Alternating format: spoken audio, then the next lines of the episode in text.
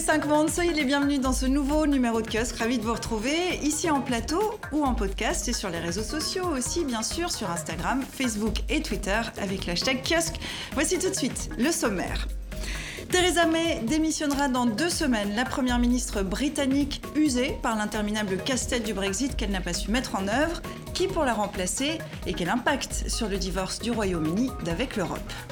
14e vendredi de manifestation en Algérie alors que le général Ahmed Gaïd Salah brave ouvertement l'immense majorité du peuple. Que va-t-il se passer dans un pays où l'armée s'oppose désormais à la volonté populaire? Le dernier rempart contre un chaos politique est-il en train de tomber? Est-ce l'idée même de l'Inde qui était en jeu Victoire écrasante du Premier ministre Narendra Modi, les nationalistes hindous sont reconduits pour 5 ans, avec une impressionnante culture démocratique, mais aussi une gestion autoritaire du pouvoir. L'Inde est-elle toujours la plus grande démocratie au monde?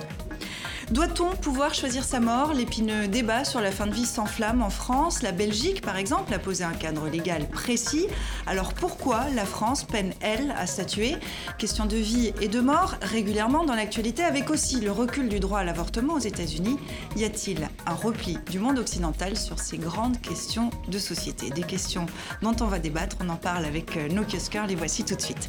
Veju Naravane, vous êtes euh, éditorialiste et la correspondante pour l'Europe du quotidien Hindustan Times, correspondante aussi du site d'information TheWire.in et de la radio britannique BBC en langue hindi et ourdou pour leur service mondial. Elisabeth Roudinesco, historienne de la psychanalyse. En plus de vos activités d'enseignante, vous collaborez avec le quotidien français Le Monde. Vous intervenez régulièrement dans l'émission L'Esprit public sur France Culture. Jean Stern, journaliste indépendant, jeune retraité de La Chronique, le mensuel d'Amnesty International dont vous étiez le rédacteur en chef. Vous êtes également chroniqueur radio sur France Inter. Et enfin, Mireille Duteil, journaliste indépendante, chroniqueuse au point. Vous avez fait l'essentiel de votre carrière à l'hebdomadaire français dont vous avez été notamment la rédactrice en chef adjointe du Service Monde. Vous êtes membre de l'association de la presse diplomatique. Merci à vous quatre euh, d'être ici dans ce nouveau euh, numéro de kiosque pour passer en revue l'actualité. On savait qu'elle partirait, on sait désormais quand. Theresa May a annoncé ce vendredi matin qu'elle démissionnera de ses fonctions de chef du Parti conservateur et donc de chef du gouvernement britannique dans deux semaines. Elle a fait part de son regret profond de ne pas avoir pu mettre en œuvre le Brexit. Mais il est maintenant clair pour moi qu'il est dans l'intérêt du pays qu'un nouveau Premier ministre dirige ce processus. J'annonce donc aujourd'hui que je démissionnerai de mon poste de chef du Parti conservateur et unioniste le vendredi 7 juin afin qu'un successeur puisse être choisi. Je quitterai bientôt la fonction qui a été l'honneur de ma vie d'occuper. La deuxième femme Premier ministre, mais certainement pas la dernière. Je le fais sans rancœur, mais avec une gratitude énorme et durable d'avoir eu l'occasion de servir le pays que j'aime. Voilà, on l'entend, la voix étranglée euh, par l'émotion, euh, au bord des larmes. Ce sont des images assez rares en politique, euh, Vaidjou. Ah oui, très rare. Et d'ailleurs, venant de Theresa May, parce qu'elle a cette réputation un peu comme sa prédécesseur féminine, Margaret Thatcher, d'être quelqu'un comme une dame de fer bis, euh, si vous voulez. Et là, pour l'avoir fond dans l'âme, c'est la deuxième fois dans six mois. Euh, et ça fait quand même un peu mal. Parce qu'elle s'est battue assez vaillamment. Mhm. ça, fait mal, Mireille, vous trouvez Ou après tout. Euh, c'est vrai, mais même peut-être qu'elle aurait elle aurait été, ça aurait été encore mieux si elle était partie il y a six mois, parce que ça aurait évité un peu tout euh, transformer la Grande-Bretagne en pétodière, et ça aurait été bon pour le, tout l'ensemble de l'Europe, euh, pour tout le monde. Ça aurait évité cette espèce de mascarade de voir les, Anglais qui, ont voté euh, hier, jeudi, pour, le, pour les élections européennes, alors que maintenant on pense qu'il va y avoir un Brexit plutôt dur. On ne voit pas autrement, compte tenu de, des, premiers ministres qui pense de ceux qui se présentent hein, pour la remplacer, euh, ça ils seront plus, plus durs qu'elle. Donc, euh, Est-ce qu'il était temps qu'elle parte, Elisabeth? C'est un peu, tout le monde s'accorde un peu là-dessus. Vous partagez cet avis? Je, Peut-être qu'il fallait. Elle m'est très sympathique. Euh, parce qu'elle a fait ce qu'elle a pu, elle a quand même beaucoup de courage. J'aime bien qu'on voit son, son, émotion. Cela dit, c'est un psychodrame comme on n'en a jamais vu dans une des plus grandes démocraties du monde. Mhm. C'est incroyable. On dirait une thérapie collective quand on regarde le Parlement européen. Mhm. Ils s'envoient des choses à la figure, ils sont insupportables, on dirait des gens très mal élevés. Et donc, euh, c'est un, aspect de refoulé qui jaillit. Euh, d'une espèce de vieille haine pour, pour l'Europe. Jean, elle part usée euh, jusqu'à la corde par ce, par ce Brexit. Est-ce qu'on peut dire que c'est une défaite personnelle aussi? Oui, certainement, mais c'est aussi une défaite du Brexit. Hein. C'est-à-dire qu'on peut se poser presque la question à l'envers. Est-ce que c'est le Brexit qui ne va pas survivre à Theresa May? C'est-à-dire que pendant trois ans, elle s'est battue, elle essayé d'imposer contre des Brexiteurs extrêmes, des gens qui sont pour une rupture extrêmement violente, avec une Europe qui est un inversement total de tendance par rapport à ce qu'a été la Grande-Bretagne il y a 30 ans, quand elle est rentrée, et quand la jeunesse britannique est rentrée dans l'Europe et tout. Donc on, a un sentiment catastrophique d'une situation qu'elle n'a pas su démêler, parce qu'au fond, elle est indémêlable. Et on a vu que ces derniers temps, dans les propositions qu'elle a faites, il y a l'idée d'un nouveau référendum, ce qui est une paradoxe en Grande-Bretagne, puisque aujourd'hui, il y aurait probablement une majorité qui s'opposerait à la sortie de la Grande-Bretagne. Donc que peut-être ce qui va se passer là maintenant, ça va être d'une certaine manière l'échec du Brexit. Maintenant, il y a une tragédie. L'idéal. Ça serait l'idéal, mais ce serait formidable. C'est pas sûr. C'est pas sûr. Alors vous dites que ce serait l'idéal, sauf peut-être pour les Britanniques qui ont fait ce choix-là euh, d'aller euh, vers le Brexit. Ils l'ont fait à 52%, c'est pas, c'est une majorité, donc il faut les écouter, ça va de soi. Mais il en reste 48%, c'est pas rien. Bah, ça c'est évident. C'est évident. Là, là, je crois que, là, je crois que. Non, mais c'était peut-être y compris les Britanniques sont, d'accord euh, là-dessus. Le sentiment d'un énorme gâchis et, une blessure auto-infligée. Mhm. Je ne sais pas comment le décrire autrement. Qui pour la remplacer maintenant on parle de Boris Johnson. Ah, et lui, ce sera un Brexit dur. Euh, ça sera vraiment le Brexit dur. De toute manière, je crois que pour l'instant, elle ne peut pas consulter le peuple, sauf euh, après euh, une élection du nouveau leader de Tory Party. Mhm. Donc, il y a plein de points d'interrogation. Jean Il y a un côté quand même impasse totale, hein, parce qu'effectivement, les Britanniques ont voté hier, ils ont élu des députés européens hier. On ne sait évidemment pas pour l'instant les résultats. On n'a même pas une tendance comme il y a eu par exemple pour les Pays-Bas, donc on ne sait pas exactement. Et probablement que les Brexiteurs les plus durs vont être le premier parti de Grande-Bretagne à l'issue de ces élections européennes parce qu'ils sont sur une ligne claire. Les autres, Theresa May est aussi victime du bipartisme à l'anglaise qui est au bout du rouleau. Hein. Et donc d'une certaine manière, c'est les deux grands partis traditionnels britanniques, les conservateurs et les travaillistes, qui ne savent pas sur quel pied ils dansent, qu'ils ne savent plus dans quelle maison ils habitent. Et d'une certaine manière, Elisabeth, vous avez raison, comme dans de nombreuses démocraties occidentales aujourd'hui. Pour conclure, euh, Mireille, euh, sur ce, sur ce thème, c'est... Est-ce qu'on peut dire, pour conclure, qu'il y, y, aura peut-être un avantage de cette euh, terrible histoire du Brexit britannique, c'est que les autres pays qui peuvent avoir l'idée de sortir de l'Union européenne, ça, ça se sont aperçus que c'était pas si facile mhm. et que peut-être ils n'ont pas forcément envie de revivre ce, genre de ce genre de psychodrame. Mhm. Et d'ailleurs, les propositions de sortir euh, n'existent pour ainsi dire plus. N'existent plus. Ça nous emmène vers les européennes. Absolument, absolument. européennes euh, ce week-end. On y reviendra euh, très vraisemblablement la semaine prochaine dans kiosque. Je vous propose qu'on avance maintenant, qu'on aille en Algérie où l'homme fort a tenu trois discours en trois jours cette semaine, alors qu'on l'entendait euh, finalement très peu. Et près de quatre mois après le début de la révolte des Algériens, le patron de l'armée s'oppose clairement à la volonté populaire. Le général Ahmed Gaïd Salah veut toujours imposer une présidentielle rapidement et il attaque frontalement la demande venue de la rue d'en finir drastiquement avec le régime. Ces manifestations sont un moyen de brandir des pancartes et des drapeaux pour faire passer des revendications irrationnelles, comme l'exigence du départ collectif de tous les cadres de l'État, sous prétexte qu'ils représentent les symboles du système. Cette revendication irraisonnable, voire dangereuse et malveillante, vise à déposséder les institutions de l'État de ses cadres et de les dénigrer. L'objectif des manifestants est de mener l'État à un vide constitutionnel. Je tiens à vous dire ici que la tenue de l'élection présidentielle arrêtera ceux qui veulent prolonger cette crise. L'homme fort de l'Algérie maintient donc euh, le calendrier et brave l'immense majorité du peuple et des élites. Euh, Mireille, euh, on avait quand même l'impression que l'armée était le dernier rempart contre le chaos politique. Aujourd'hui, est-ce que l'armée s'oppose au peuple? Qu'est-ce qui peut advenir? Je pense que c'est pas exactement ça. Le problème, c'est que depuis le départ, là, c'est vrai qu'on est à un moment où bah, chaque, semaine qui passe, c'est de plus en plus difficile en Algérie. Ça a été formidable. Il y a eu les manifestations, le, calme, pas, pas du tout de violence. Euh, Gaïd Salah euh, bah, a joué, a surfé sur les revendications populaires euh, pour s'en tirer. Hein.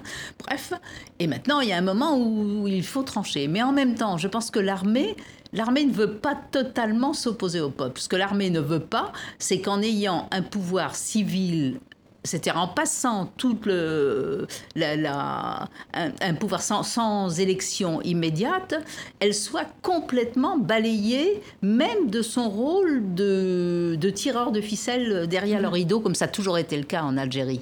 Je ne pense pas, enfin, on peut se tromper, tout est possible, surtout en Algérie et partout, qu'elle veuille rester au pouvoir directement. Hein. Je ne pense pas qu'elle euh, qu'elle ait envie de jouer, que Gaïd Salah ait envie d'être un nouveau Sissi. C'est ce qu'il a dit lui cette semaine. Il n'a pas envie de jouer euh, un rôle euh, politique. Mais est-ce qu'il a envie d'accompagner il a envie d'accompagner cette transition démocratique? Bien, Il a envie de l'accompagner, je pense, et il n'a pas envie que l'armée, par contre, soit complètement écartée de du jeu politique. Enfin, elle veut pas être dans le jeu politique pour manipuler les élections ou quoi que ce soit, mais elle veut rester là pour être la ligne rouge comme ça a toujours été en Algérie. Il y a des lignes rouges. Garder son rôle traditionnel, euh, l'armée qui agit. Euh, non, oui, mais enfin, ça n'a jamais été. Enfin, je, moi, j'ai jamais considéré que l'armée était toujours. Euh, elle tirait les ficelles complètement. Elle tirait les ficelles pour des choses bien précises. Mhm. Par exemple, si quand en 92, quand ils ont fait le coup d'État, ça c'est l'armée, hein, aucun problème là-dessus, et que les islamistes ils ont cru, ou ils ont pensé, enfin c'était exact, que les islamistes pouvaient arriver au pouvoir. Là, l'armée se dit, c'est notre devoir, à tort ou à raison, hein, mais se dit, c'est notre devoir d'intervenir. Résultat, 10 ans de guerre civile. Mhm. Euh, c'est euh, vis-à-vis du Maroc, c'est ça aussi. Et s'ils sont, ils considèrent qu'il y a une menace extérieure. Hein. Mais à part ça, euh, ils ne veulent pas, ils veulent pas gérer le pays mhm. complètement. Jean. Oui, je crois qu'il y, a une situation assez étrange où, c'est le vide qui se remplit pour l'instant, qui est un vide politique, qui est un vide institutionnel et qui est un vide de programme aussi. Parce que je crois que ce qui est très très intéressant aujourd'hui, c'est que l'armée est dans une situation très difficile. Il y a beaucoup de gens. La situation s'est tendue vendredi après-midi, euh, après vendredi après-midi dans les rues d'Alger, d'Oran, etc. L'armée est aux premières lignes. Aujourd'hui, il y a pratiquement blackout sur les informations en provenance d'Alger. La police en première ligne. L'armée, l'armée, l'armée, l'armée. Vous avez de l'armée dans les rues d'Alger aujourd'hui qui essaye de contenir la foule pour éviter, alors éviter les violences, provoquer les violences, on n'en sait rien. Mais ce qu'on se rend compte, c'est que la situation est arrivée à un moment où il n'y aura pas de retour possible et que donc il va bien falloir trouver une solution politique dont pour l'instant, effectivement, nous ne savons rien. C'est-à-dire sur le cadre et tout, il n'y a pas de candidat légitime, il n'y a pas de programme légitime et il n'y a pas de situation où l'Algérie pourrait aujourd'hui reprendre sa marche vers l'avant après finalement 20 ans d'immobilisme à peu près total et aussi de corruption, puisque la seule chose qu'on peut dire aujourd'hui euh, du pouvoir, c'est que bah, il y a un certain nombre d'oligarques qui ont été arrêtés, interrogés, euh, le patron des patrons Ali Haddad, d'anciens premiers ministres, etc. Et que donc là, quand même, on essaye de nettoyer un petit peu les mhm. écuries d'OGS. Je vous laisse répondre. Euh, oui, c'est-à-dire que Kaïd Salah pensait que ça suffirait pour calmer, calmer les manifestants, d'arrêter les les, grossettes, aussi bien dans le business, aussi bien d'arrêter que de mettre devant les anciens deux, anciens premiers ministres, Elal ou Yaya, qui sont allés au, tribunal, qui sont allés, ont été convoqués par le procureur d'Alger, etc. Ça ne suffit pas du tout, hein, ça ne suffit pas. Mais maintenant, effectivement, euh, en fait, les, les, manifestants jouent très bien. Parce que qu'est-ce qui se passe aujourd'hui? C'est qu'il n'y a pas de candidat pour les élections. Là, on arrive à cette date où il doit avoir les listes de les, candidats. Et il n'y a personne parce que le, celui qui oserait se déclarer, euh, il est mort. C'est mhm. un homme mort politiquement. On a l'impression que, que, le général Salas s'accroche à la Constitution. Est-ce que c'est un très mauvais choix en l'état euh, Il continue à dire qu'il faut tenir les élections dans les 90 jours euh, et il, se, il fait, se réfère tout le temps à la Constitution, mais effectivement, le peuple est en train de dire, oui, mais quelle Constitution? Et qui a pendu cette Constitution et pourquoi est-ce qu'on doit respecter cette Constitution-là Il y a aussi des appels pour une nouvelle Constitution, pour un tout nouveau départ. Et euh, quelque chose un peu intéressant, c'est qu'on a beaucoup observé les développements en Algérie en Inde et on se pose les questions, euh, on fait des comparaisons entre le Pakistan et l'Algérie. Le Pakistan où il y a eu plusieurs coups d'État, l'armée a été toujours celui qui tirer les ficelles derrière qui continuent à le faire. Et là, l'armée a quand même cautionné le pouvoir civil euh, tout en le contrôlant euh, de derrière. Alors, euh, on se demande comment est-ce que ça va se passer en Algérie, où il y a des situations un peu semblables. On se demande ce qui va se passer. Tout le monde se demande ça d'une semaine à l'autre. On voit que la, situation est un peu mouvante. Je crois que le, problème de fond, je ne sais pas si vous serez d'accord, c'est qu'est-ce qui fait que dans tous ces pays, il n'y a pas de, mouvement démocratique qui puisse être représentatif, en effet, de ces aspirations euh, populaires. En réalité, soit c'est insurrectionnel, bon, et à ce moment-là, c'est le peuple qui prend le pouvoir, insurrectionnel, ça veut dire révolution, laquelle? Où sont les forces islamiques? Est-ce qu'il n'y a pas ce, danger hein. Euh, Et d'autre part, on a l'impression qu'il n'y a pas de forces démocratiques qui se sont développées derrière euh, ce pouvoir. Enfin, il doit y en avoir. Mhm. Euh, mais depuis les printemps, depuis tous les printemps, depuis 2011, c'est ce qu'on espère. C'est qui est ça. Je traduis euh, votre question. C'est qui peut prendre le, le flambeau? On voit qu'il y a ces manifestations. Ça fait 14 vendredis, beaucoup beaucoup de monde. Est-ce qu'il y a des figures qui se dégagent de plus en plus? On n'a pas l'impression. Il y a quelques figures qui se dégagent, très peu. Mais en fait, il n'y a pas de, leader dans la mesure où il n'y a pas d'organisation du mouvement de contestation. Ce qui est un avantage et un inconvénient. Un inconvénient parce qu'évidemment, il n'y a personne pour discuter avec le pouvoir militaire, comme par exemple ça s'est passé au Soudan, où finalement, on a, ils ont réussi à se mettre d'accord pour donner des, individus qui, qui, discutaient avec le pouvoir. Donc ça, pour l'instant, il n'y a pas ça du tout en Algérie. Mais en même temps, c'est un avantage, parce qu'à partir du moment où il n'y a pas de leader connu, ceux-là, on ne peut pas les arrêter, et on ne peut pas diviser non plus ces ses, opposants. Ça reste toute ça, la masse. Alors c'est pour ça, mais ça peut pas être éternel, ça. Non. Ça peut pas être éternel. Il y a, pas de il y a quelque chose. Il y a quelque, non, juste quelque chose qu'il faut remarquer quand même, parce que euh, Gaïd Salah, là, cette semaine, lorsqu'il a reparlé des élections, il y a un des discours, il n'a pas dit le 4 juillet. Mhm. Il a plus donné de date. C'est le 4 juillet, mais il en a il faut les élections, mais il a plus. Il faut se rappeler qu'il y a. Ça veut dire quoi Qu'il se garde une porte de sortie euh, bah, Enfin, moi, c'est comme ça que je l'interprète. Hein. Mhm. C'est-à-dire qu'on dit bon, bah oui, des élections, il faut des élections, mais alors on va pas. Bah, le 4 juillet, c'est quand même finalement, c'est pas, c'est pas parole d'évangile, peut-on dire. si, on si on revient à ces, à ces manifestations tous les vendredis, euh, toujours beaucoup, beaucoup de monde, euh, ça dessine quelle société algérienne? Est-ce que est-ce que c'est le dessin de la future société algérienne ça qui est ou de la nouvelle société algérienne même malgré tout, compte tenu de l'histoire récente politique de l'Algérie, compte tenu du contexte régional, effectivement, quand même, c'est qu'on voit apparaître à Alger une génération qu'on identifie de deux manières, je dirais. D'abord les étudiants, c'est-à-dire le, le poids des étudiants, de la jeunesse étudiante, des étudiants en médecine, des ingénieurs, etc., qui sont en première ligne et qui, eux, sont confrontés directement à toutes les difficultés de l'Algérie moderne, c'est-à-dire la capacité à intégrer cette jeunesse qui est très nombreuse. Et deuxièmement, et c'est un truc qui m'a frappé, et j'en ai parlé avec plusieurs amis algériens euh, là-bas, c'est l'importance des femmes dans le mouvement aussi. C'est quelque chose aussi qu'on avait vu un tout petit peu en Égypte, qu'on a vu un tout petit peu en Tunisie, qui est très net en Algérie. On voit de nombreuses femmes dans la rue, on voit de très nombreuses femmes voilées, non voilées, pardon, dans les rues d'Alger et d'Oran, en tout cas dans les images que nous recevons. Alors là aussi, on voit que dans un pouvoir qui a utilisé depuis 20 ans cette espèce de menace islamisme mélangée à un ordre moral, mélangée à une vision conservatisme du monde, ben, que finalement les femmes, malgré tout, une fois de plus, sont peut-être l'avenir de l'humanité. Je le dis bien volontiers sur un plateau féminin cet après-midi. Oui, vous êtes le, vous êtes le seul homme, une fois Oui, c'est pour ça que je le souligne également. C'est par intérêt. comment, on explique euh, justement cette présence des femmes euh, en Algérie dans les Je pense que les femmes en Algérie, elles ont toujours été présentes. Rappelez-vous, pendant la guerre de libération, ça remonte à loin, comment les femmes ont été complètement, puis évidemment, en 62, là, elles ont été écartées, on n'en parlait plus, terminé. Mais depuis, euh, disons depuis le mouvement de 88 en Algérie euh, et depuis l'arrivée de Bouteflika, Bouteflika, dans ce sens, il a été très, très féministe, entre guillemets. Hein. Euh, je veux dire, il y a une société civile qui a toujours été forte.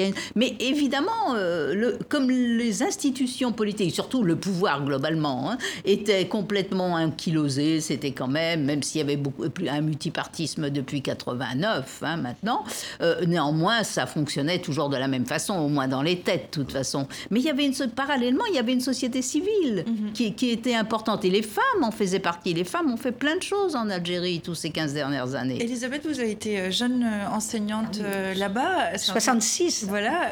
Est-ce que vous êtes optimiste quand vous voyez ce qui se passe aujourd'hui? Ah, il faut. il, faut, il faut se forcer à être optimiste parce que sinon on est sans arrêt dans la, dans la, mélancolie impossible. Je suis optimiste sur le fond, mais sur la longue durée. C'est-à-dire, les printemps arabes ont déclenché quelque chose qui est irréversible. Et même s'il y a tous ces échecs, il y avait un désir de démocratie dans l'ensemble des printemps arabes. Alors maintenant, euh, évidemment, ça balbutie, ça ne vient pas d'un coup. Euh, après la Révolution française, on a quand même eu la restauration. Mhm. Les, je veux dire, c'est lent, ces processus lents. Alors, évidemment, à l'échelle d'une vie, on est très impatient, mais il y a toujours des sociétés civiles qui se forment mhm. et des idées qui, euh, qui avancent malgré le, le, chaos. Alors, on peut espérer que peut-être les militaires auront quand même l'idée d'introduire quelque chose de cet ordre. Mais une chose que je constate en tout cas, c'est que la, population n'est pas encore insurrectionnelle. Non, pas du tout. C'est pas ce qui, ce qui que j'appelle insurrectionnel, c'est prendre le pouvoir. Ce qui il n'y a, pas de quoi. Ce qui m'amène presque à la, conclusion, c'est évidemment, euh, je ne vous demande pas de sortir votre boule de cristal, mais comment vous voyez évoluer euh, la situation dans les semaines à venir? Tout ça est très, euh, très mouvement, mouvant. Et surtout, à quand l'acte 2 de cette transition démocratique c'est très, c'est très difficile à. Parce qu'effectivement, quand je disais tout à l'heure, le 4 juillet, c'est pas une date euh, qui est absolument. qu'il faut respecter à toi. En même temps, c'est la fin des 90 jours qui avaient été donnés au président de la République par intérim. Il a 90 jours normalement. Donc, euh, il va falloir que soit Gaïd Salah euh, pour calmer tout le monde et que ça soit pas, que ça ne devienne pas euh, insurrectionnel, mais ça ne deviendra pas, je ne pense pas, euh, va essayer de reculer encore. Et ils vont essayer de mettre en, en place une sorte d'institution pour la transition et en disant après, bon, on fait d'autres élections en septembre. Enfin, ils vont, je mhm. pense que ça va être ça, parce que sinon, sinon c'est la violence. Et la violence, j'y crois pas vraiment, c'est trop tard, peut-on dire. Pour, pour conclure vraiment, est-ce qu'on peut d'ailleurs parler de transition démocratique? Est-ce que c'est qu'on peut bon, de transition? Est-ce qu'on peut parler sur le temps long Mais ce qu'il ne faut pas oublier, c'est qu'il y a eu un premier printemps d'Alger qui n'a pas duré très longtemps, mais il était au, printemps précisément. Euh, euh, non, non, juste ah. après les élections, en 89. Mhm. En 89, il y a eu, après il y a eu les émeutes de 88, et puis euh, il y a eu des élections. Là, on a, le multipartisme a été instauré. C'est là où le, le fils est sorti comme premier parti. Le FLM n'était vraiment au 36e dessous. Et là, il y a eu quelques mois jusqu'en juin qui étaient où ça a été vraiment un vrai printemps. Mhm. Vraiment le premier printemps d'Alger, bien avant les, les, printemps arabes. Malheureusement, ça n'a pas duré longtemps. Et donc, les vendredis, tous ces vendredis où les Algériens manifestent, et puis on regarde ça de, très près euh, à TV5 Monde, et notamment euh, ici, euh, ici à Kiosque. On verra ce qui va se passer, comme vous dites, on ne peut pas le savoir, mais en tout cas, on regarde ça de, de près. On en vient maintenant à la plus grande élection au monde. 900 millions d'Indiens étaient appelés à élire leurs députés, un million de bureaux de vote pour un scrutin marathon euh, étalé sur six semaines entre avril et mai. Et c'est un succès haut la main pour le Premier ministre Narendra Modi. Les nationalistes hindous au pouvoir depuis 2014 sont reconduits pour cinq ans. Si quelqu'un a remporté cette élection, c'est l'Inde. Si quelqu'un a remporté cette élection, c'est la démocratie. Si quelqu'un a remporté cette élection, c'est le peuple indien. Alors nous tous, au Bharatiya Janata Party, et nos partenaires de l'Alliance nationale démocratique,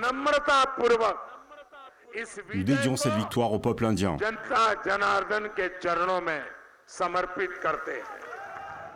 Alors, on s'attendait à la victoire du Premier ministre sortant, certes, mais sans majorité. Or, la coalition euh, emmenée par son parti dépasserait largement la majorité absolue de 272 élus. Euh, est-ce que l'ampleur de cette victoire euh, vous a surprise? Ah oui, je crois que l'ampleur de cette victoire a surpris aussi le parti au pouvoir qui est le BJP. Dans les élections de 2014, ils avaient quand même obtenu 282 sièges. Cette fois-ci, ils ont largement dépassé ces 282 sièges. Je crois que euh, le BJP et leurs alliés ont bien plus que 305 mhm. sièges à peu près sur 542. Je crois que les Indiens, et il y a énormément de jeunes Indiens qui sont entrés euh, dans ces élections parce que l'Inde ajoute 18 millions de nouvelles âmes à sa population tous les ans. Donc 18 millions d'Indiens. 18 millions d'Indiens de plus tous les ans. Et alors, c'est cette jeunesse-là qui voit dans Modi quelqu'un qui est issu d'une famille très modeste, qui est arrivé là où il, est arrivé, et malgré son discours euh, euh, polarisateur, parce qu'il a quand même mis les hindous contre les musulmans et tout ça, je pense pas que la jeunesse a voté pour ça. La jeunesse a pensé que moi aussi, je peux arriver. Mm. Je peux devenir quelque chose, je peux casser les barrières de caste et de religion et tout ça. C'est un drôle de combinaison des choses parce que d'un côté, le parti au pouvoir a essayé de diviser l'électorat, a essayé de remonter les uns contre les autres et ça a quand même réussi. Et puis c'est vraiment Narendra Modi qui est au centre du jeu, y compris dans son parti. Alors il faut, il faut, il faut rappeler effectivement euh, d'où il vient. Il faut aussi rappeler qui il est aujourd'hui, c'est-à-dire qu'on le dit assez autoritaire, culte de la personnalité. Euh, il, y a une, série qui lui est consacrée, assez romancée sur sa vie, sur une plateforme indienne. Il y a un film en préparation à Bollywood. C'est Modi Superstar en Inde, c'est ça? Ah, Totalement et il a utilisé tous les moyens de communication possibles. Il a 40 millions de personnes qui le suivent sur Twitter. Euh, il est vraiment adulé de partout et surtout du petit peuple. Donc, alors, si vous allez voir côté des intellectuels, côté des têtes pensantes, etc., il y a vraiment énormément d'opposition à Modi. Mhm. Parce qu'il est quand même un peu liberticide. Il a quand même essayé de mettre des en prison uniquement parce qu'on ne l'aime pas, euh, il a augmenté les lois de la sédition. Donc vous pouvez, je peux écrire un article aujourd'hui et je sais que j'ai reçu plusieurs appels euh, de son gouvernement après mon dernier article sur euh, les rafales, la vente des rafales et personne qui exprime une opinion contre lui où son gouvernement euh, est épargné. Ce que vous découvrez là, c'est un scénario qui est très à la mode. Hein. Ah c'est euh, populisme plus nationalisme. C'est pas la peine de chercher euh, midi à 14h, c'est une vague mondiale. Donc ça veut dire qu'il y a quand même un énorme problème général qui est la, la, terreur de la mondialisation en général, la, peur générale de, perdre euh, les vieilles valeurs religieuses, patriarcat, souveraineté, etc. Ce qui prouve d'ailleurs que, euh, euh, les, valeurs nouvelles de mondialisation, je ne parle pas de l'horrible capitalisme financier, mais les valeurs universelles sont en progression. Si ça provoque, c'est le symptôme d'un progrès agissant, la réaction contre. Euh, donc je pense qu'à un niveau mondial, on va avoir pendant quelques temps ces, ces, espèces de réactions nationalistes populistes. Euh, et que, en effet, derrière, on, voit une, autre évolution. Alors reste, reste qu'est-ce qui va d'un pays aussi euh, peuplé, est-ce que c'est inquiétant? Oui, c'est quand même, il y a, quand même ah des aspects évidemment très inquiétants. D'abord par la C'est 1 milliard 300 millions d'habitants. Oui, c'est comme le Brexit. Mais oui, et par les enjeux, les enjeux derrière. C'est-à-dire qu'en Inde, vous avez des enjeux économiques. Bien sûr. en Inde, vous avez, pardon, vous avez des enjeux économiques, vous avez des enjeux démographiques, on nous en a parlé, vous avez des enjeux climatiques énormes qui sont considérables. Deuxièmement, l'aspect liberticide, on en parle assez peu, mais réel. Amnesty International, les bureaux ont été perquisitionnés en Inde, on a arrêté des gens, on, a fait des lois contre le financement des ONG, donc il y, a un durcissement législatif très net contre les voix d'opposition. Cela dit, ce qui est intéressant, c'est de voir que ce mouvement mondial, dont parlait Madame Roudinesco à l'instant, est un mouvement qui marche. Hein. C'est-à-dire que globalement, ben, en Inde, euh, aux États-Unis, euh, euh, en Hongrie, pour prendre quelques leaders, on peut mettre à part le cas Bolsonaro, mais qui est très récent, donc il vient d'arriver au pouvoir, on ne sait pas exactement. Ces leaders qui mettent en avant l'identité nationale, qui mettent en avant le nationalisme, eh ben, ils sont extrêmement populaires et ils sont on vient de le voir en Inde, brillamment réélu. Mireille.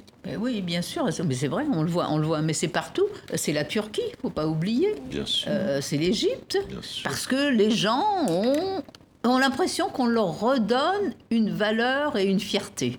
En fait, c'est ça et non pas, et non pas être dissous dans la, dans la mondialisation. Mais c'est terriblement inquiétant, c'est terriblement inquiétant ce genre de, choses. On parle de national-populisme à l'indienne. Quelles en sont les caractéristiques? Parce que là, on a fait un petit tour du monde. Euh, voilà. Qu'est-ce qui caractérise le national-populisme euh, indien? Oui, un double discours. D'abord, c'est celui de majoritarianisme, donc 80% de la population étant hindoue, l'Inde, c'est la nation des hindous, euh, qui fait qu'on est en train de complètement détruire le tissu séculaire qui a été établi en Inde par la constitution indienne qui se définit comme étant séculaire. Et euh, c'est deux identités qui s'opposent, si je vous résume. Oui, voilà. Pour eux, c'est les musulmans qui sont vraiment la menace. Et la, la menace musulmane est, vue d'abord comme les gens qui nous ont envahis, que les hindouistes étaient faibles devant les musulmans. C'est les musulmans qui nous ont, entre guillemets, dominés pendant plus que mille ans avec les dynasties mogholes et tout ça. Et couplé avec ça, il y a ce discours archi-sécuritaire, le Pakistan est notre ennemi, tous les musulmans indiens, et il y a 180 millions de musulmans qui sont indiens, c'est 14-15% de la population, ont fait l'amalgame entre ces gens-là et les Pakistanais. Donc, en quelque sorte, on pointe du doigt les musulmans, on pratiquement suggérant que c'est l'ennemi à l'intérieur de l'Inde. Et d'ailleurs, Narendra Modi a fait la campagne sur ces questions euh, sécuritaires, euh, Jean. Et ces derniers jours, ces dernières semaines, il y a eu des, des attaques au Pakistan contre des camps euh, supposés d'intégristes islamistes, mais on ne sait pas très bien exactement la mesure. Donc on voit que le Cachemire, dans la campagne, a été un enjeu central. Alors depuis des décennies maintenant, le Cachemire est l'enjeu central entre le Pakistan et l'Inde. Donc cette tension-là, cette tension qui prend les minorités euh, comme cible à l'intérieur du pays et les minorités nationales, parce qu'il y a aussi les chrétiens euh, qui, qui, sont visés de la même façon, peut avoir des conséquences relativement dangereuses sur le plan mhm. régional. On va s'intéresser à la démocratie euh, indienne qu'on cite souvent en exemple. Ce miracle électoral indien remonte à 1951. L'Inde faisait par, le pari de sa première élection au suffrage universel, alors que seulement 11% des Indiens savaient lire et écrire. C'est le seul pays décolonisé qui est immédiatement tout de suite et qui est restée euh, une, démocratie. Euh, est-ce que malgré tout, ce mythe de la démocratie indienne, avec ce qu'on a euh, évoqué, ces tensions et l'autoritarisme de Narendra Modi, est-ce que ce mythe a vécu, selon vous Je pense pas, non. Non, il n'a pas vécu. Il, est en train de s'affaiblir, comme dans d'autres pays. Mais je ne pense pas qu'il a vécu. pas pour l'instant encore. Les Indiens, je pense qu'ils ont ils ont voté comme ils voulaient. Alors après, si effectivement, au-delà du vote, il y a beaucoup de plus en plus d'actes euh, liberticides sur la presse, euh, au niveau de la justice, que la, justice devient complètement aux ordres, là, effectivement. Mais pas l'impression qu'on est encore dans ce, à ce stade. Donc mhm. on ne peut pas dire que la démocratie a vécu. Mais disons qu'on a fait, il y a un, coup de, un coup de canif dans la démocratie. C'est une démocratie en danger alors peut-être on peut dire dans le monde. Mm. Partout dans le monde, tous ces mouvements, alors bien sûr euh, à, des, à, des, degrés divers, mais enfin tout ça, Trump, Bolsonaro, euh, toutes les, toutes les démocraties, Erdogan, et puis euh, au fond la, la fin du communisme avec Poutine, on voit aussi que ce sont des régimes et démocratiques et autoritaires. Mais ça veut dire aussi que les peuples recherchent une autorité qui est, la terreur contre une disparition peut-être fantasmatique de ce qu'ils appellent l'autorité, et que là, en effet, et c'est partout la même chose, hein, les femmes, l'avortement, les homosexuels, comme toujours. Alors, euh, c'est toujours la même argumentation. La liberté des mœurs, euh, au fond, c'est le regret de Dieu. C'est le regret d'une société organisée autour de Dieu, même s'il est l'un des polythéistes, ça revient au même par certains côtés. Oui, parce qu'il y a un renforcement des attitudes patriarchiques. Euh, effectivement, on parle beaucoup de comment les femmes doivent se conduire, qu'est-ce qu'elles doivent euh, porter, euh, et toutes ces histoires de viol. Il y a eu beaucoup d'hommes qui ont suggéré ah ben oui, mais si les femmes se couvraient davantage, elles seraient moins violées. donc, ce sont des discours qui sont communs. Ceci dit, est-ce que la démocratie indienne a vécu? D'une certaine manière, la démocratie indienne a toujours été une démocratie incomplète parce qu'elle était incomplète sur le plan politique. On n'a pas la police bien entraînée, la police est corrompue, il y a beaucoup de corruption à petit et grand niveau en Inde, euh, qui fait que vous n'avez pas les normes sociaux qu'on attend dans les démocraties évoluées ou développées il n'y a pas la sécurité sociale pour tout le monde, l'économie est encore informelle, les contrats ne sont pas là, il n'y a pas euh, la sécurité de santé. Il y a des choses qui rendent la démocratie indienne un peu bancale. Mais ceci dit, c'est vrai que c'est une vraie démocratie extraordinairement vive. démocratie. Ah oui, totalement. La liberté de parole est là. Évidemment, on essaye de contrôler ceux qui font du bruit à la télévision ou dans la presse écrite ou par le biais des livres, mais vous pouvez quand même aller dans la rue, dire ce que vous avez envie à mhm. dire sans être tout de suite mis en tôle. Ça, c'est vrai.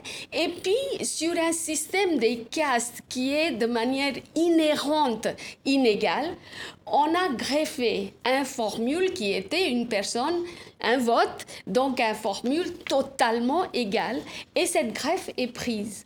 Mais maintenant, quels sont les résultats que ça donne? Mhm. Et les résultats en Inde sont toujours surprenants. Et pour conclure, euh, quelle sera la place de l'Inde dans les prochaines années? On voit qu'elle est en bisbille euh, assez sérieuse avec le Pakistan, avec un autre voisin, la Chine, euh, qui est en ce moment dans une grande bataille avec les États-Unis pour la place de numéro un mondial. Comment se situe l'Inde? Euh, dans son envergure mondiale bah, Le grand problème pour moi, de, pour Modi, c'est que c'est, c'est, l'économie ne marche pas aussi bien qu'il essaye de le dire.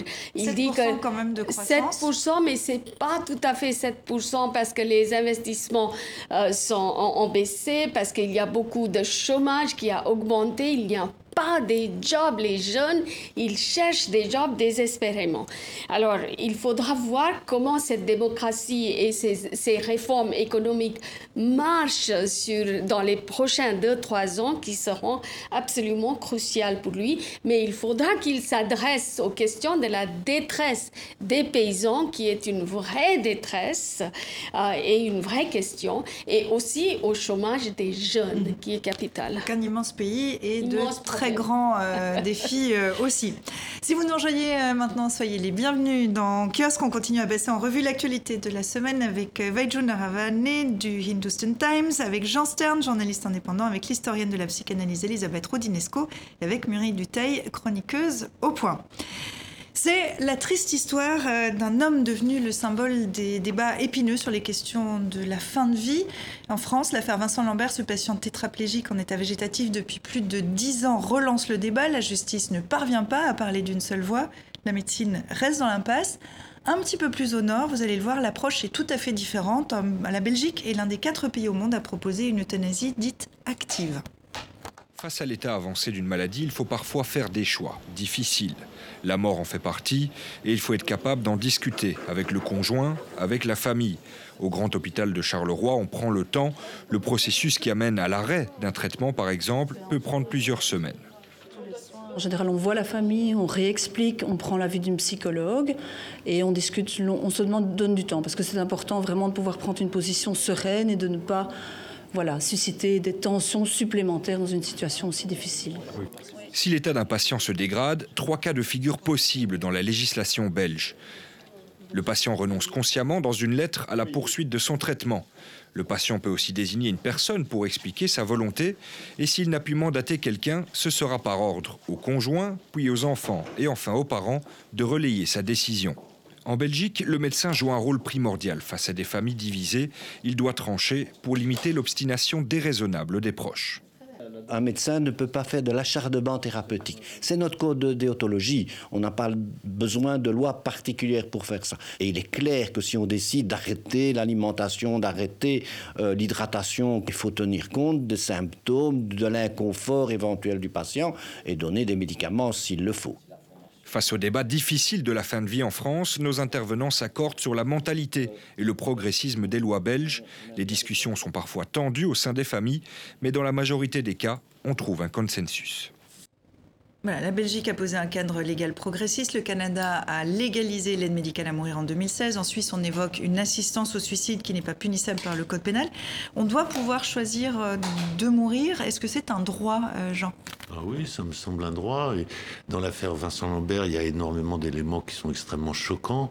Sur le plan même strictement individuel, il y a quelque chose, moi, qui me, qui me bouleverse presque. C'est la bagarre, finalement, au sein de cette famille, entre les parents hein. et sa compagne. Et au fond, euh, déjà, si la loi pouvait dire une chose, c'est-à-dire que, euh, si j'ose dire, on ne choisit pas ses parents, mais on choisit sa compagne, son compagnon. Et donc, euh, je vois pas en quoi, là, les parents peuvent se mêler de cette histoire. De, on voit que la France est incapable, sur des sujets comme ça, de mettre au point des législations claires. On est embourbé dans des débats sans fin sur des choses comme la PMA, la FIV, qui paraissent presque d'un autre âge, c'est-à-dire avec des crispations dont on ne comprend pas très bien les origines et dont on ne comprend pas très bien le, courage des politiques de ne pas vouloir les affronter.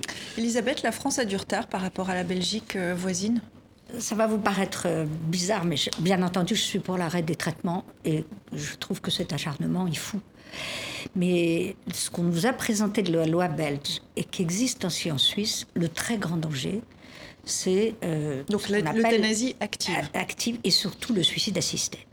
C'est-à-dire qu'à terme, si on ne met pas une limite très très très claire, à savoir une maladie organique euh, définitive, absolument inguérissable, un état euh, végétatif, on en parlera, on peut être amené à faire de l'assistance au suicide sur un grand dépressif qui a envie de mourir. Mm. Ça, niet. Alors, les lois non encadrent les lois dans ces pays. On ne va pas à, aider quelqu'un à se suicider quand il n'a pas une maladie organique gravissime dont une. Alors justement, les lois servent à encadrer, c'est le cas en Belgique par exemple, au, Canada. Euh, pourquoi en France, la France n'arrive pas à statuer euh, sur ces questions-là Je pense que la France, en fait, a un très fond très conservateur. Et que dans ce pays qui est laïque depuis des lustres, n'est-ce pas, il y a toujours c'est une vieille, il y a un vieux fond, euh, vieux fond catholique et religieux qui existe. Mais il existe dans le monde entier. Il existe dans le monde entier, mais ici, je veux dire quand il y a eu toutes les manifestations pour le, le, mariage, pour tous, euh, tout ça, ça se voyait bien. En même temps, ce sont, je pense que c'est une minorité ça, mais auquel la majorité n'ose pas trop euh, mhm. s'attaquer directement. Juste un mot du, point de vue de la science, c'est pas une fin de vie, euh, Vincent Lambert. Euh, c'est un état de conscience altéré à zéro, avec un état végétatif qui fait que il faut arrêter un traitement et non pas un appareillage. Il y a 1500 cas en France, c'est-à-dire que au fond, c'est un mort vivant. Il est à la fois vivant et mort. S'il n'y avait pas la médecine, il serait mort, puisqu'il faut l'alimenter. Mais en même temps, l'argumentation euh, des parents, c'est de dire, mais il n'y a pas d'appareillage, etc. Il y a une simple nourrissage. Donc on est devant un cas euh, très particulier où, en effet, je ne comprends pas, puisque c'était la femme qui avait l'autorisation légale, ce qui s'est développé au sein de cette famille est évidemment délirant, avec des parents une mère folle. Mhm. J'ai regardé les vidéos, c'est effrayant. Il y a toute une idéologie, il, y a toute une idéologie en fait là, derrière. On a l'impression aussi que personne. on a l'impression aussi que personne ne se soucie de ce que peut sentir ou pas ressentir. On a l'impression rien du tout. Il ne ressent plus euh, euh, Vincent Lambert, plus rien apparemment. Hein. Mais de toute façon, même que, que lui, ça n'a plus d'importance. C'est deux équipes qui sont en train de se faire la guerre. Deux équipes. C'est, je veux dire, ceux qui gagnent, ceux qui gagnent pas, qui va l'emporter. Et la justice que fait épouvantable. épouvantable. C'est scandaleux et épouvantable. il y a eu les images que qu'on a vues euh, en début de semaine des avocats et des militants à la cour d'appel de Paris, honteux, comme si c'était un match de football, la victoire de l'équipe. C'était terrible même. Je pense que c'est terrible. Mais ça renvoie à ce que vous dites et qui pour moi est un élément central, c'est-à-dire il y a un problème spécifique en France, à mon avis, avec la mort. Il y a alors est-ce que c'est les racines chrétiennes de l'Europe ou est-ce qu'au contraire c'est les racines laïques de la France? C'est-à-dire là, on peut s'interroger. Si vous permettez que je dise qu'il y a toujours un problème avec la mort. Oui. attention, on est tous confrontés à cette question. Mais quand même. Puis on va, on va laisser la parole vrai, à On est tous confrontés. Mais, quand même. Par, euh, exemple, les directives anticipées. Vous, avez vu des campagnes en France pour rédiger des directives Je vois des médecins. Donc ces directives anticipées, pour ceux qui nous regardent, c'est mettre, euh, noir sur blanc, c'est noir sur blanc et en tout. Cas de, Il y a 11% des Français qui ont fait leurs directives anticipées. Il y a plus de 45% des Belges, des Allemands, des Anglais, etc. Donc on a quand même un problème, ne serait-ce que d'information du public de la part. À la loi belge et à la loi suisse. Oui.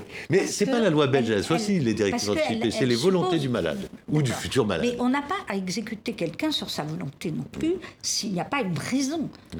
On a déjà commencé à faire du suicide assisté sur des personnes qui n'avaient pas de de maladies particulières. Ça, je ne suis pas favorable, pour la simple raison que ça supprime le suicide, mm. qui est un grand acte de liberté, et qui veut dire qu'on le fait soi-même. Je vais vous donner la parole parce qu'on euh, on ne vous a pas entendu encore. Vous êtes d'origine indienne. Est-ce que ce rapport à la mort euh, qu'on voit ici en Europe vous surprend? Il est différent en Inde, ce rapport à la ben, mort C'est-à-dire, on a un, un, rapport à la mort qui est, euh, je dirais, un peu moins complexe ou complexé, je ne sais pas comment le dire, parce qu'effectivement, en Inde, euh, maintenant, évidemment, on met euh, le corps dans une boîte et puis la, boîte est consignée aux flammes, mais euh, dans bien de cas, et dans 90% des cas, vous avez le fils qui est censé de mettre la flamme au pire, et que la famille est là et les proches de défunts, qu'il est mort. Oui, oui, absolument. C'est post-mort. Du rapport à la mort. Tout à fait. Comme malentendu, Elisabeth. On parle du rapport à la mort selon les pays. Oui, voilà.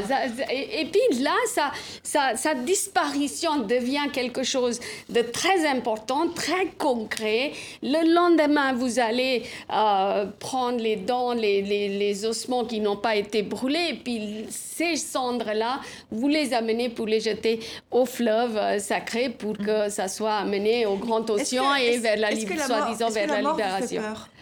Euh, je crois que pour les Indiens, ça fait peut-être moins peur. Ou sur le champ, tout le monde a autant peur que n'importe qui, mais le moment qu'on est devant la mort, je crois que les gens réagissent différemment mhm. en Inde. Il y a une espèce de... alors, je, Elisabeth, je ne le crois pas, moi. C'est l'impression que ça donne. Euh, oh oui, peut-être parce que... Ça dépend. Euh, je, pense que les... Là, on parle des rituels de mort. On ne parle pas de la, du passage. La question, c'est le passage. Bon. Aujourd'hui, en France, quand même, avec les soins palliatifs, des gens atteints d'un cancer généralisé, on arrête les traitements tout de même. Pas, bon. Ça pose des problèmes précisément sur les maladies dégénératives. Euh, là, vous avez quelqu'un de conscient. À quel moment il peut décider? Là, en France, quand même, on peut décider l'arrêt. Euh, mais vous imaginez, euh, dans le cas de Vincent Lambert, c'est évident qu'il faut arrêter. Mais, mais ça veut pas être, c'est pas tout à fait le problème de la fin de vie il n'est pas dans une fin de vie. Le problème euh, avec Vincent Lambert, c'est quand même, c'est au médecin de décider, c'est au corps médical quand même de décider si il faut arrêter ou pas. Et maintenant, tout d'un coup, en quoi les, juges, les avocats, les juges se, mettent comme ça à passer devant. Oui, je sais, je sais. Parce que les familles se sont disputées. Mais c'est invraisemblable, c'est un scandale. Oui, mais ça devrait pas être possible. Si vous voulez, c'est un scandale politique parce qu'il n'y a pas la loi qu'il faut, il manque la loi. Évidemment, c'est pas possible. Et maintenant, on va devant l'ONU, enfin c'est n'importe quoi. Devant l'ONU qui n'est pas compétente, oui, mais attention, je pose la question, quelle loi Alors, quelle, loi, Bien sûr. Je ne suis pas favorable à ce qu'on appelle ça euthanasie. C'est quelque chose qui fait penser à une mise à mort. Je n'aime pas ce mot. Mmh. Le, évidemment, la facilitation de la fin de vie, ça va de soi. L'idée de faire une loi un peu plus euh, appropriée. Mais attention, attention aux excès euh, qui peuvent. Euh, je, je répète, pas de suicide assisté, c'est tout à fait autre chose. Je voudrais qu'on élargisse un peu à ces notions de vie, de mort, ces questions de vie, de mort qui sont souvent dans l'actualité. Là, on en parle cette semaine en France avec l'affaire Vincent Lambert. On parle beaucoup aussi d'avortement, de droit à l'avortement. Euh, notamment la semaine dernière, c'est le cas aux États-Unis, l'État de l'Alabama qui a renforcé sa loi. On va écouter une jeune femme qui s'était exprimée devant les députés de cet État sans succès. Vous allez le voir. J'ai été violée par un collègue et je me suis vite rendu compte que j'étais enceinte à cause de ce viol. J'ai entamé les démarches pour avorter et je l'ai fait. Après ça, mon violeur a um, commencé à me traquer. Si cette loi avait été en vigueur à l'époque où j'ai eu recours à l'avortement, je sais que je n'aurais pas pu porter l'enfant de mon violeur. Et j'aurais soit eu un avortement dangereux,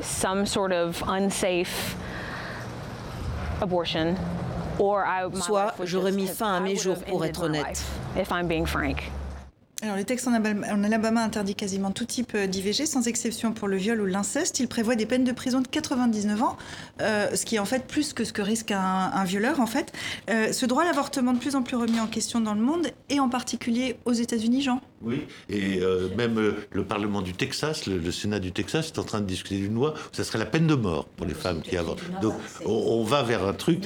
Voilà. Et si vous voulez, moi, ce qui me frappe, c'est peut-être ça relie un peu tous nos sujets aujourd'hui, d'ailleurs. Hein, l'Algérie, euh, l'Inde, euh, la fin de vie et le débat sur la fin de vie, le la début de vie aussi, puisqu'on parle de l'avortement, c'est la nouveauté du poids des religions et des extrémistes religieux, je dirais, dans les débats publics. Et ça, c'est quand même quelque chose qui est une régression pour et de la science. Oui, et, le refus d'accepter les gens, et le refus d'accepter les gens qui font quelque chose qui sont officiellement pas dans la norme. Et en particulier pour les femmes. L'avortement, c'est quand même les femmes. Donc c'est toujours la même chose. C'est un retour en arrière en, en, disons que réduisant le droit des femmes à décider pour elles-mêmes, quand même, de ce qu'elles apportent ou elles apportent pas. Et, le, et même en cas de viol, ce qui est invraisemblable. Mais je crois que ça marche de pair avec toute cette, cette régression des libertés euh, globalement. Elisabeth, est-ce qu'il y, a un recul sur ces grands, sur ces grands débats, ces grandes questions de société dans le monde occidental? Bien entendu. Mais il y a ce recul parce qu'il y a une avancée des possibilités possibilité de fabriquer la vie autrement. Euh, juste un mot, il y, a, des campagnes épouvantables aux États-Unis, par exemple, pour persuader les femmes qui, ont un, qui, vont avoir un bébé trisomique, on a le droit à, l'avortement, pour leur expliquer que c'est très très bien d'avoir ah, un bébé trisomique, que c'est magnifique, etc. Donc, si vous voulez, ça va très très bien parce que c'est l'idée de la définition de la vie. Mhm. Quelle vie vaut d'être vécue mhm. par... Et eux, pour eux, on est, un fœtus est déjà une, vie. Et ben, je vais vous laisser le mot de la fin. Effectivement, c'est la question essentielle, c'est où commence la vie, où finit la vie? Oui, euh, mais euh, je, je, retourne à cette euh, question de est-ce que nous avons tous peur de la mort? Est-ce que nous avons tous peur devant? Et je crois qu'il y a des cultures où il y a peut-être euh, une certaine distance plus grande, je dirais pas. Euh, mais parce que euh, dans la tradition hindoue, toute patriarcale qu'on est, etc., on aime contrôler les corps des femmes, mais uniquement si euh, c'est un garçon, si c'est un fœtus-fille, on l'encourage l'avortement. Euh, on, va, on, va, devoir s'arrêter là, mais je pense que ça, fait, ça donne matière à, réflexion ah, aussi discussion dont on aurait pu, il y avait encore beaucoup, beaucoup euh, de choses à dire. Mais on va conclure euh, cette émission, comme toujours, euh, avec l'aide de Dylan. Qu'est-ce qu'il a retenu de l'actualité? Eh Bien, regardez. Theresa May démissionnera le 7 juin prochain, dans deux semaines. Je file à l'anglaise, nous dit la future ex-première ministre britannique en tournant les talons aux problématiques Brexit. Élection européenne cette semaine avec le pouvoir d'achat au centre des préoccupations. Rentrez chez vous, vous allez fausser toutes nos prévisions, ordonne ce fonctionnaire à des migrants en approche. Désormais sur la liste noire de Donald Trump, le fabricant de téléphones chinois Huawei ne tiendra pas le choc, nous dit Dilemme. C'est vraiment de la camelote ce qu'il fabrique, constate satisfait le président américain devant un téléphone écrasé au sol. Les combats en Libye continuent. Emmanuel Macron tente une médiation. Cessez le feu, hurle le président français. Baisse un peu la radio, je ne l'entends pas, lui répondent ses combattants en plein pilonnage de Tripoli.